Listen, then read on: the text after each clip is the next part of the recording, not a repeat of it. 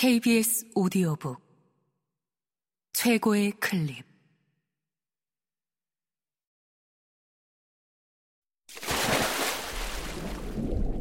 KBS 오디오북.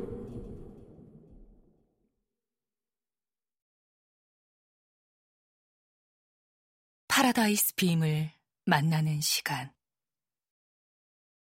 권지의 지음 성우 조경아 황원종 읽음 당신도 다 아는 아바나의 관광지를 내가 설명할 필요는 없겠죠. 하지만 내게는 도시 자체가 꼭 무대 세팅 같았어요. 빛과 그늘이 극명하게 구분되는 무대. 황 교수의 빠른 걸음을 놓칠세라 앞만 보고 쟁걸음으로 다닌 곳, 그런 관광지나 유적지가 조명이 비친 곳이라면 그 옆에 골목과 집들은 그늘에 가려져 있는 듯한 무대. 그 그늘에서 맨발의 아이들이 뛰놀고 폐허가 된 건물 귀퉁이에 사람이 사는지 빨래가 걸려 있었어요. 빛의 세계로만 나를 안내하려는 황 교수의 배려를 나는 이해할 수 있었어요. 그러나 그는 결과적으로 나를 방치했어요. 그는 다음 날도 그 다음 날도 오지 않고 연락도 없었어요. 급기야 내가 두 번이나 전화를 거니 그가 받았어요. 사업차 너무 바빠서 연락을 못 드려 죄송하다고. 비자 연장 때문에 회장님을 모시고 멕시코에 가 있다고 이틀만 더 기다려달라고 하더군요. 그리고 갑자기 생각난 듯이 소피아의 전화번호로는 통화가 전혀 되지 않고 자신의 폰으로 회신 전화가 오지도 않았다고. 황 교수가 쿠바에 없는 동안 나는 혼자 구시가지인 아바나 비에하의 혁명박물관과 국립현대미술관을 관람했고 호텔 앞에 노란 택시를 타고 베다도 구역에 있는 혁명광장을 방문하기도 했어요. 비교적 안전한 관광지를 다니다 보니 혼자서도 다닐만 하더군요. 3년 전 당신도 분명히 거쳐갔을 장소라 생각하니 기분이 이상했어요. 호텔로 돌아오는 길에 그늘진 아바나 뒷골목으로 점점 발걸음을 옮겨봤어요. 귀가하는 여인들이나 골목에 나 앉아 폰을 들여다보는 젊은 여자들을 볼 때면 소피아 곤살레스 속으로 조용히 호명해 보았답니다. 그러면 이상하게 소피아 로렌의 얼굴이 떠오르더군요. 내가 알고 있는 소피아라면 그저 소피아 로렌밖에 없어서. 사양이 비치는 프라도 거리의 기념품과 예술품을 구경하다 나도 모르게 핏물이 스며든 듯한 서쪽 하늘을 보며 걷다 보니 바다에 다다랐어요.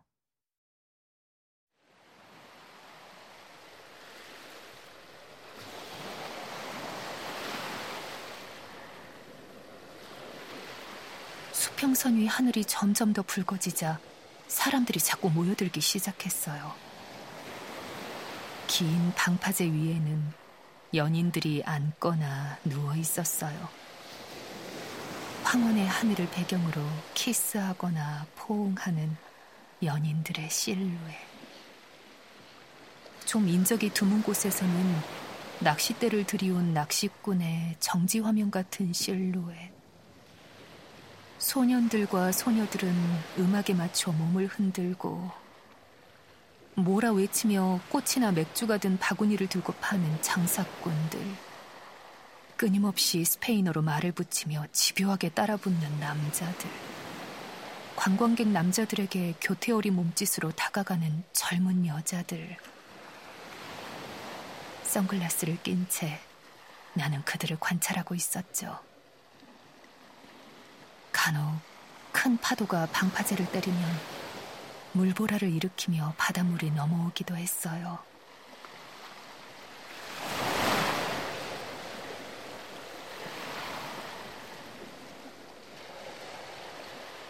갑자기 맞은 물벼락에 환호성을 지르는 소리가 곳곳에서 들려오기도 했죠. 당신도 나처럼 여기 이 방파제에 몸을 기대고 저 바다와 석양을 보았겠죠. 우리가 자주 보았던 마실한 해변의 석양이 겹치면서 당신 얼굴이 떠올랐어요. 그런데 그 얼굴은 당신의 마지막 모습이었어요. 당신 서가에서 챙겨온 붉은 표지의 책, 체게바라 평전의 화보 사진에 나왔던 채의 모습과 또 겹쳐졌어요. 두 눈을 뜨고 죽은 채의 모습이란 캡션을 달고 있는 그의 얼굴 사진과 말이에요. 섬뜩하게 아름다운 죽은 자의 텅 빈 눈동자. 나는 그 사진을 처음 보았을 때 세상을 떠나던 날의 당신을 떠올리며 전율을 느꼈어요. 뇌에 너무 강렬하게 각인되었는지 당신을 떠올리면 자꾸 그 모습이 나타나요. 그때 누군가가 나의 등을 두드렸어요. 놀라서 돌아보니 하늘색 야구 모자를 쓴 다갈색 피부의 젊은 남자가 무언가를 불쑥 내밀었어요. 작은 나무 상자였어요. 노을에 홀려 있다가 뭐지 하는 눈빛으로 내가 바라보자 그가 사람 좋은 미소를 지으며 영어로 말했어요. Secret Box. Dan Cook. 그는 기념품을 파는 잡상인이었어요. Handmade Secret Box. I am artist. 그가 땅에 내려놓았던 커다란 플라스틱 가방을 벌려 상자들을 보여주었죠. No thank you. 고개를 젓자 그가 내 손에 상자를 건네주며 열어보라 했어요. 열리지 않았어요. 내가 어깨를 으쓱하자 그가 웃으며 가방 속에서 상자들을 꺼내 다양한 방법으로 여는 걸 보여주었죠. Cook. Please. I am hungry.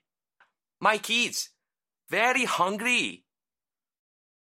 아, 불현듯 열리지 않는 당신의 상자가 떠올랐어요. 나는 갑자기 마음이 급해졌어요. 난 그에게 만약 내가 가진 시크릿 박스를 열어줄 수 있다면 당신의 상자 다섯 개를 사겠노라고 말했어요. 그에게 내 호텔로 함께 가면 상자를 보여주겠다고 말하고 앞장서서 걸어갔어요. 그는 나를 따라왔어요. 호텔 앞에서 그가 문지기를 보더니 쭈뼛거리며 들어오지 않겠다고 했어요. 1층 카페에서 커피 한 잔 하고 있으면 내가 룸에서 상자를 가져오겠다고 말해도 그는 호텔 문 앞에서 기다리고 있겠다고 말했어요.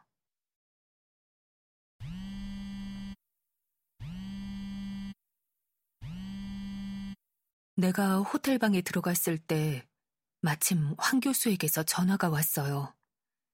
소피아의 전화번호로 전화하니 계속 받지 않아서 그 번호로 주소를 알아냈으니 한번 방문해 보겠느냐고 하더군요. 좀 생각해 보겠다고 말했어요. 그는 멕시코 여행사에서 일을 하나 맡은 게 있어서 아반으로 돌아가는 게 좀 늦어질 것 같아 미안하다고 했어요. 전화를 끊고 상자가 든 가방을 들고 호텔 입구로 내려갔는데 그가 보이지 않았어요. 호텔 문지기에게 물어보니 마침 경찰이 그를 데려갔다는 거예요. 왜요? 내가 물으니 덩치 큰 그가 우람한 어깨를 으쓱하더니 말했어요. 신의 때로는 엄격히 단속하고 출입 금지니까요. 신의 때로? 나는 그 현지어가 무엇을 뜻하는지 알 수 없었어요. 하지만 왠지 나 때문에 비밀 상자 상인이 큰 낭패를 본 것 같아 너무 마음이 무거웠어요. 상자를 열 욕심에 달려와 그의 물건 다섯 개를 사주겠다는 약속도 못 지켰는데 경찰에게 걸려 끌려갔다니. 급히 호텔 주변을 돌아보았지만 그를 찾을 수는 없었어요. 룸으로 돌아와서 그 남자가 상자를 여는 시범을 보였던 걸 기억해내 당신의 상자를 열려고 시도했지만 열리지 않았어요. 나는 침대 위로 상자를 집어던져 버렸어요. 다음 날도 그 다음 날도 나는 배낭에 상자를 넣고 석양 무렵의 말레콘 해변을 서성였어요.